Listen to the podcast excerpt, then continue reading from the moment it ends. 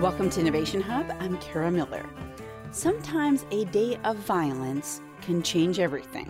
Hundreds of people were killed. They pull people out of their homes, especially prominent people, business people, and political leaders, and they um, make them leave town. Some of them they throw in jail first, others they march straight to the train station. Suzanne Mettler is a professor in the Department of Government at Cornell University, and she's describing one such day a day that is emblematic of a shift in the way Americans viewed race.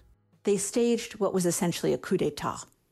So it started early in the morning. They had all of these paramilitary groups, groups called the Red Shirts and the White Government Union, who all marched through the city and they went straight to the offices of this black owned newspaper and they burned it down. And they stood there. I have photographs that I gathered that we have in the book. They stood there jeering as it's burning down. The day was in 1898, just after the November election, when the Democrats took something they had long wanted, Mettler says control over the city of Wilmington, North Carolina. Why did the Democrats want control of Wilmington? Well, we'll get to that. And the reason underpins many of the racial tensions that we now see exploding around us. But first, the way in which this coup d'etat happened tells us a lot about the ways in which democracy itself can start to unravel. In the late 1890s in Wilmington, Democrats were struggling. African Americans, many of whom were Republican, as Abraham Lincoln had been, well, they had banded together with some populist whites on a fusion ticket, and the traditional power structure was being squeezed out. America may have been a democracy officially, but there were some people who decided that elections and control they had to be won, whatever the cost. Democrats tried to intimidate opponents to stop them from voting. They used harsh racial rhetoric. They stuffed ballot boxes. And finally, after doing fairly well in the elections of 1898, they decided to close the deal. Then, by the, the end of the day, at gunpoint, all of the people who are elected officials, who are the, the fusionist on the fusionist ticket, both the African American Republicans and the white populists, are made to resign. And then a new government is installed, local government is installed by the Democrats. This moment is not one that most people learn about in history class, but it came at a time when democracy was changing profoundly and was incredibly stressed, says Mettler, who, along with Robert Lieberman, is the author of Four Threats The Recurring Crises of American Democracy. Mettler and Lieberman say there have only been a few times when American democracy has been on the verge of changing into something else entirely. During the 1790s, in the lead up to the Civil War, during the 1890s, when Wilmington, North Carolina was altered so completely, during the Great Depression and Watergate, and, they argue, right now. Both Rob and I are professors of American politics, and we've taught the Introduction to American Politics course over our careers. And we were finding that, you know, it, American politics was really becoming transformed in the past decade or so. We were kind of struggling to catch up, noticing this rising polarization, for example, rising economic inequality. But then it was the 2016 election that really brought things to a head because we found that even topics that we thought were long since settled in American politics, like oh, um, views about freedom of the press or the integrity of elections, that, you know, we don't have fraud in American elections in any significant way. Even these things were coming into question. Mettler says she started talking to colleagues who studied how democracies are made and unmade in other countries. And they would say things like, well, democracies, they come and they go. And, you know, we've had a good run in the United States. and I began to realize I needed to learn a lot more from them about, about what they knew. What Mettler and Lieberman eventually concluded was that democracy in America can be weakened by four factors economic inequality, expansive presidential power, political polarization, and racism or nativism. When more than one of those escalates at one time, democracy is under threat. When Richard Nixon was in the White House, Watergate was definitely a crisis. But only presidential power was on the rise at that moment. In the 1850s, leading up to the Civil War, democracy was weakened by growing racism, increasing political polarization, and economic inequality. But now, Suzanne Mettler says, we're seeing something new. All four of the factors that can weaken democracy have taken hold. And she's not the only one who's been noticing this. The magazine The Economist, which ranks democracies all over the world every year, noted in 2017 the U.S. no longer ranks in the top tier of democracies, what they call full democracies. Instead, we're now a so called flawed democracy, like Botswana, like Argentina. The four threats that Mettler identifies are now in full view in a way that's hard not to notice. First, we've experienced decades of rising inequality with a yawning gap between top earners and everybody else. Second, the executive branch has sought to assert itself in a number of different ways. Recently, for example, there has been the firing of various inspector generals by President Trump. So these people who should be there as the watchdogs of, of good government, and they're being let go.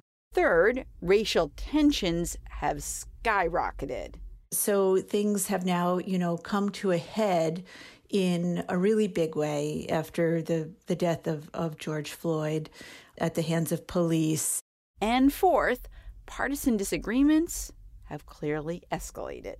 The armed militia going into the state capitol in Michigan, such that the legislature had to disband and is not meeting, and death threats on the governor there. These things, which seem mind bending, like, you know, you think you're reading a novel about some country in a faraway place and time, and yet it's happening right here in the United States. And it's the kind of thing that writing this book has given us a vocabulary and a, an analytical framework for thinking about these things. Mettler says when democracy is in peril, winning is generally valued at all costs. Politics becomes mortal combat, she argues. The thinking is my group is good, and whatever it takes to make sure that they are in charge, well, that's what needs to be done. Which brings us back to Wilmington, North Carolina, 1898, and what that moment can teach us. In the 1890s, Wilmington had become a great success, an emblem of the New South, a place that had risen out of the devastation of the Civil War and transformed into something else. It had a growing black middle class, and there were African Americans who'd been elected to the local city council and other local government posts. And so it seemed like a place where democracy was on the rise. And then if you pan out and look at North Carolina as a state, it also seemed to have a really vibrant democracy. And what was happening at that point in time during the 1890s is that the African Americans who tended to affiliate with the Republican Party at that time, they were very active in politics.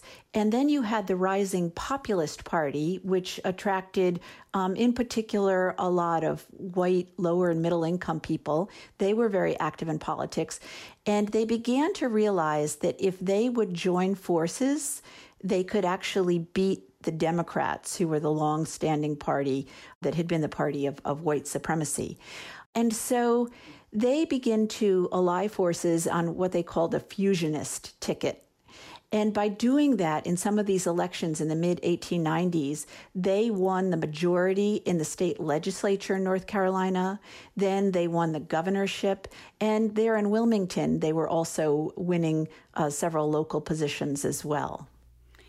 And you, you note that like uh, President William McKinley chose an African American collector of customs uh, for the port in Wilmington, North Carolina, which made it so that this guy, the the collector of customs, was earning more money than the governor of North Carolina. I mean, so there, things had really, really changed uh, since the Civil War. Yes, that's right. Yeah, there were all of these black owned businesses in Wilmington. There was a black owned newspaper, the Daily Record, which was a daily newspaper, and that made it the only one of its kind in the United States. So, in all of these ways, you know, democracy really seemed to be on the rise of Wilmington uh, being the epitome of, you know, a growing multiracial democracy. Hmm. But then, as we talked about, uh, things obviously turned incredibly violent after Election Day. Uh, people are killed, people are run out of town. Basically, uh, the government is changed by force. You, you called it a coup d'etat. It seems, though, like there are higher authorities than Wilmington, North Carolina. And so, if rightfully elected people are being thrown out, ballot boxes are being stuffed, where is the state in this coup d'etat? Well, this is what was so striking.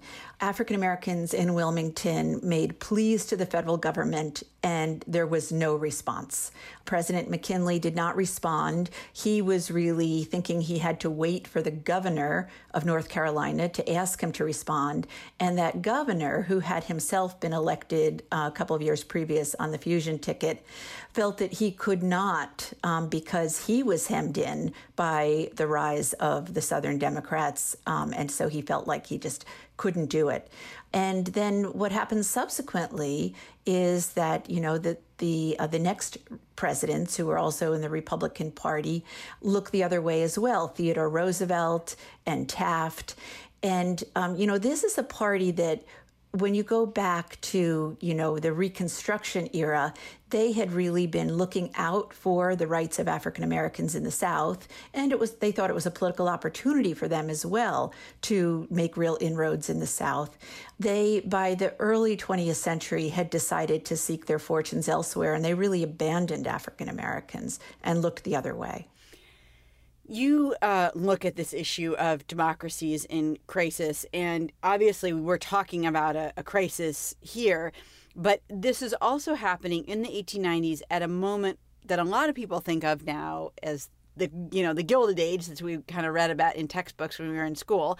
At this moment where you've got you know the Vanderbilts and the Carnegies and like the, these very incredibly rich people, while a lot of people are not at all rich and are suffering how did this wealth inequality factor into what you're talking about, which is a little bit more about racial inequality? Yeah, it's so interesting to look at these dynamics, and I have to say, I see parallels to our own time. In the foreground, this is a drama about racial inequality. And you see these uh, Southern Democrats who are, are stoking racism among poor whites and bringing them back into the Democratic Party because they they have these these real racist attitudes. But what's happening in the background, not really hidden, but just gets less attention, is that wealthy elites are really pursuing their interests and they don't care about democracy. So that's happening in the South because a lot of these um, folks who are running the Democratic Party, they were the elites of their time. These are prominent business people. Many of them were highly educated. Among them were folks who'd gone to Harvard. And then also in the Republican Party, most of its strength is coming from the North, from wealthy industrialists, as well as their support by working people. But the industrialists in 1896 are really afraid of William Jennings Bryan, who is the opponent, a uh, real populist opponent running um, as the Democrats' candidate for president that year. And that election was more costly as a percentage of GDP than any election since then, most expensive in American history. And it was because these wealthy people, these industrialists, really channeled a lot of money into it. It was a real rise of the use of money in politics to try to sway the outcome.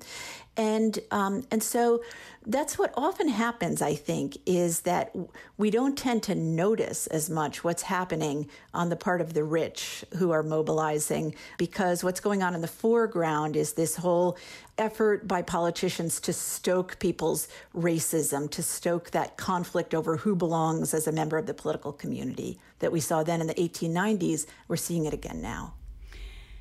So if you have a situation that you're describing in the 1890s where the rich have an outsized like ability to shape elections and rightfully elected governments are just being completely overthrown in in various places how is it that uh, that crisis resolved and did not lead to you know the american democracy being completely undone? Ah this is a, a great question What we found happened in the 1890s, and it's a repeated theme throughout our book. We find this happens in one period after another. The settlement has to do with putting people of color back in their place, with restoring racial hierarchy or perpetuating racial hierarchy that already exists, and two polarized parties that couldn't agree on much else come together around that. Mm. So that's essentially what happens by the time you get to 1898 and coming out of this coup in Wilmington that African Americans lose their rights in the South, um, become disenfranchised, and then lose civil rights, etc and then the system marches on. But democracy has been dramatically curtailed in significant ways. So, are you saying that um, for white people, there's able to be some kind of bargaining on certain other things, whether it's economics or you know labor or whatever, but then you have like whole groups of people who are just like disenfranchised for decades? Exactly. That's very well put. Okay. Okay, so they're able to they're able to do some negotiation. So some people do get something who don't have a lot, but then there's whole groups of people who just don't get anything. Yeah, that's right. I mean, as we got into the early 20th century, the populists, the farmers movement, which had seemed to really have lost out when you look at their record in the late 19th century, by the early 20th century, they do accomplish some of their goals ultimately through federal legislation. And yet, this all happens in a country where we now have um, very rigid racial segregation, um, really American apartheid. And so African Americans are, are totally excluded from those gains. Hmm. We're going to take a quick break here. We're talking about how American democracy has been tested in the past and why it might be undergoing its single biggest test right at this very moment. Suzanne Mettler is a co author of Four Threats The Recurring Crises of American Democracy, and she's a professor of government at Cornell. We will have more on what happened in 1898 in Wilmington, North Carolina on our website. That's at innovationhub.org. From PRX and WGBH Radio, I'm Kara Miller, and this is Innovation Hub. We'll be right back.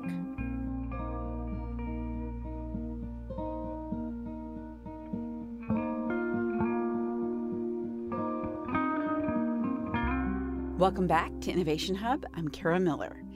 Frank Wills was working as a security guard one night in 1972 when he noticed something odd doors that were propped open.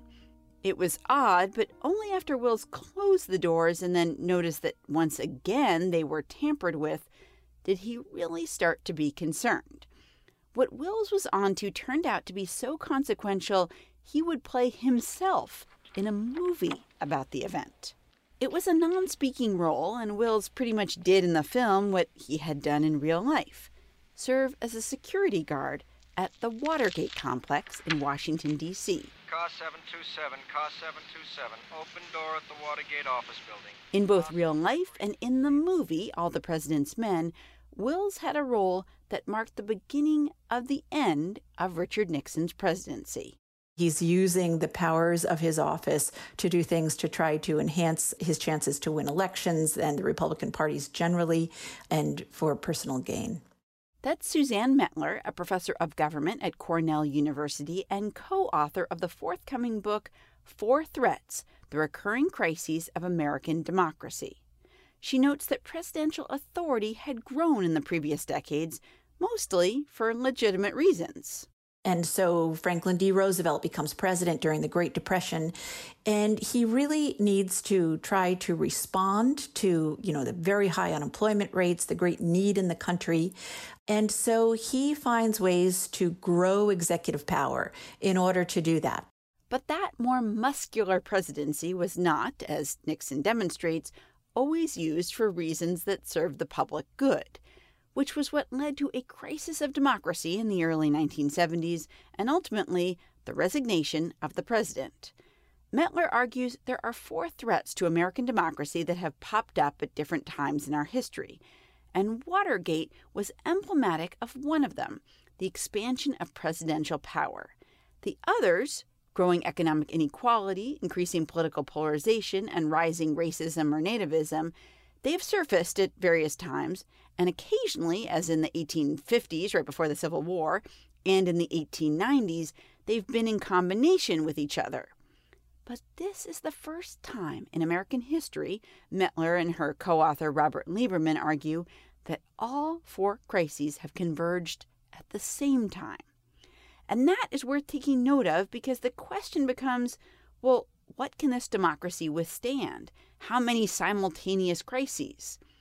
Of course, political polarization and racism and inequality, they're not really anything new, but they are rarely all ascendant at the same moment. In the 1970s, for example, incomes were far more equal than they are now. On the political polarization front, the vast majority of Americans said they didn't really care if their child married a person of the opposite political party. Now that statistic has flipped.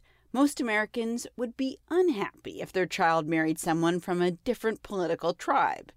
And that rising polarization actually correlates, Mettler says, with rising racial tensions, unlike in the 1970s you still had the same kind of racist attitudes present in the population at that point in time. And we're, you know, just some years beyond the achievements of civil rights. Um, but what's key is how people are organized into the political party system. So in that era, like through the middle of the 20th century, really, you had both liberals and conservatives in both major parties, in both the Democratic and Republican parties. And you had people who were more liberal and more conservative on race in both parties. What's happened since then is that the two parties have become sorted out in terms of who their grassroots membership is. And during the middle of the 20th century, most white Southerners were allied with the Democratic Party. That's really now shifted almost entirely toward the Republican Party. And the Republican Party, particularly since the 1980s, has become a party that's more embracing of what we call racial resentment, which is a kind of contemporary racism. So in the 1970s, it wasn't that those attitudes weren't there in the population, but they were not sorted out between the two parties, were not distinguished on those attitudes. So when we think about the parallels between President Nixon and President Trump, um, my sense is President Nixon did know who his enemies were and like who he wanted to go after. And he wanted at least to use the levers of power in government to try to uh, crack down on those people. He didn't like what the press was saying about him. Does that feel to you like a close parallel? Actually, it, it is quite a close parallel in that uh, both were using the powers of their office to advance themselves and their party politically. And so that is quite similar. I mean, Trump goes beyond that in that he's also using the powers of his office for his personal gain. Uh, for example, the violations of the emoluments clause of the Constitution is the kind of thing you really didn't see with President Nixon. President Trump has really kept his own businesses going while he's been in the White House, and those sorts of conflicts of interest um, have not been a concern to him or to his party. And why do you think that is? So, like, I, I, my understanding is, you know, Lyndon Johnson, I think, had significant, some significant financial interest when he came into office, and he really did, you know, separate himself from those interests. Why is it that we live in a different enough time that President Trump was able to say, you know, I'm going to let my kids handle this. I'm still related to my kids, and and here we go. What's different about our time is that uh, President Trump is empowered by a Republican Party that is dramatically different from the Republican Party uh, that Nixon belonged to in the 1970s. And really, I think it's more important to look at that party than it is to look at Trump in order to understand contemporary politics. It's a party that has become radicalized over the past few decades. We live in a time period now that is very competitive between the two parties. In every election, either party stands to win control of the House of Representatives and the Senate's quite competitive depending upon which seats are right. up. Um, the presidential election's very competitive. And that's been the case since 1980. And so the parties have been really trying to fight tooth and nail. And the Republican Party went from being really in the minority on Capitol Hill to then having a strategy that its leaders embraced of saying, we've got to find a way to become uh, dominant around here uh, or to at least be competitive in elections. And we're going to do it by distinguishing ourselves from the other party by calling them out every opportunity we get and we'll create some opportunities and so on. The bottom line is that they have wanted to win at all costs and they have been willing to look the other way on things like Trump's violation of the Emoluments Clause of the Constitution and um, kinds of corruption that have emerged in this administration around um, the president's businesses. So when you think about, um, you know, you, you you write about this idea of that we're living in a moment of crisis where kind of democracy is being redefined, like right in this moment. Um, and then add to that a crisis, maybe within a crisis, which is we're in the middle of a pandemic. There probably hasn't been one this bad in a hundred years.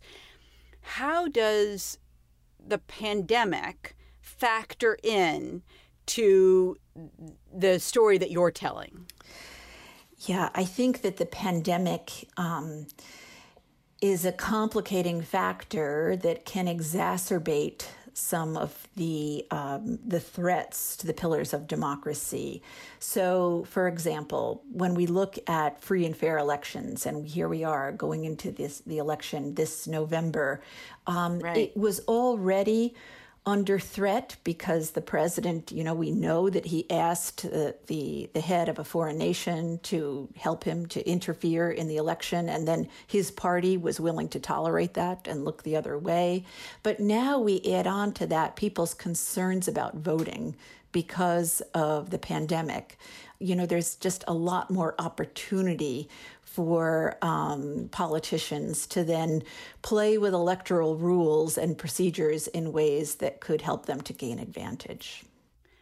Um, race and racial tensions are also such a through line in your argument about crises in American democracy. And the massive protests around the death of George Floyd uh, seem to fit into that. It certainly is a time when these tensions are not just there, but they're really raw and they're very exposed. And it's astonishing to me that here we've got one crisis on top of the next. That's right. You know, we're seeing such a, a confluence of factors added on to each other. So, you know, you already had the four threats as we've been discussing, and then you add on to that the pandemic. Um, and the recession that's following from the pandemic. And both of those being felt particularly in communities of people of color. And then you add on top of that, um, you know, highlighting once again police brutality, which has been a long, ongoing problem. And this is like a powder keg that is, you know, ready to explode, and that then this presidency, the Trump administration, is willing to respond to that with force. And that's where, you know, we are really seeing before our eyes the consequences for democracy. So the harm to the rule of law is very evident here. Mm-hmm. We're seeing a lot of force being used on people. Certainly, there's been a lot in the headlines um, about people looting and protesters damaging property, but there has been considerable use of force by police in response to even peaceful protesters in cities all over the country. The president is also and his, his party really harming the legitimacy of the opposition, which of course has been a persistent theme um, over these last few years. But um, the right to protest is something that is you know, it's in the First Amendment, the right to assemble, the right of freedom of speech that is um, respected in the United States. Um, and so there's always, you know, a fine line that government needs to walk to be able to to uphold that and to respect that. And uh, I would say there's been real violation of that in recent days, and we're seeing, um, you know, all of these instances of people being um, pepper sprayed and tear gas used on the, on peaceful protesters and on journalists, which is you know violating freedom of the press. So we're seeing harm to the integrity of rights here as well. So we're at a very crucial point right now for the future of American democracy. And, you know, the question is are we going to go further down a road toward authoritarianism? Uh, and you know maybe having a country that will have outward appearances of being a democracy still having elections still having a congress that meets but where its meaning in very crucial ways is hollowed out. Or this time can the united states handle things differently than it has before? I mean we're on the cusp right now of you know what we've seen in the past like in the, after the 1890s where the settlement uh, involves undermining rights of some group. And it has most often been people of color whose status has been, they've been put back in their place. Some former hierarchy's been reestablished. Is that going to happen again? Or this time, can it be different? This time, can Americans um, together really uphold our highest ideals of uh, all men, all people are created equal. And uh, this has always been an aspiration for us, but you know it has inspired reform movements and um, and popular movements throughout our history. Um, can we reclaim that and really try to advance toward more robust democracy at this point? Do you think that we will come out of uh, this of the of the pandemic with democracy in a substantially different place, you know, reinvented or maybe it's not going to be democracy. I mean, uh, is there going to be a reinvention of government because of what we're seeing now? Well, I'm very concerned about it. You know, if we look at the pillars of democracy already during Trump's first term, we've seen damage to free and fair elections um, and damage to the rule of law. The president has been treating the Department of Justice as if it's his own, you know, um, personal agency that's supposed to defend him and look out for his political and personal interests. Um, and we've seen a great exacerbation of the kind of us versus them polarization in politics, and with it, the uh, undermining of the legitimacy of the opposition. I mean, you think about just in 2016 when Trump was running for office and there were always the chance of lock her up about his opponent Hillary Clinton, that absolutely undermines the principle of legitimacy of the opposition. And, you know, now with the, the pandemic, things are becoming polarized around questions about whether you wear a face mask or not, for example my concern is that these things are are continuing to intensify and I think that this election is, is going to be a very conflictual one. I think we may see violence around the election, regardless of which side wins. I think there may be doubts about the winner that will, um, you know, no matter who wins. And some of those doubts will be stoked, and they, they will be stoked um, particularly by um, Trump if he loses, and um, by by others in his party. Um, and if he wins um, and is inaugurated for a second term, I think that then we will see more harm to democracy.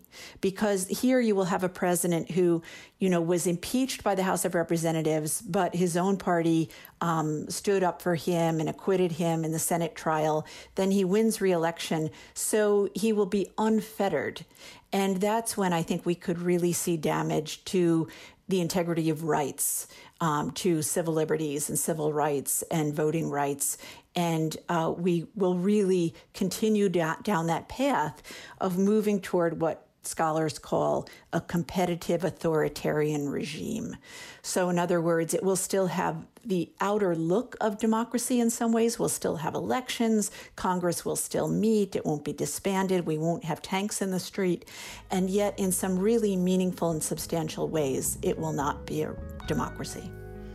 Suzanne Mettler is a professor in the Department of Government at Cornell. She's the co author with Robert Lieberman of Four Threats The Recurring Crises of American Democracy. Suzanne, thank you so much for being here. Oh, I've really enjoyed it. Thank you.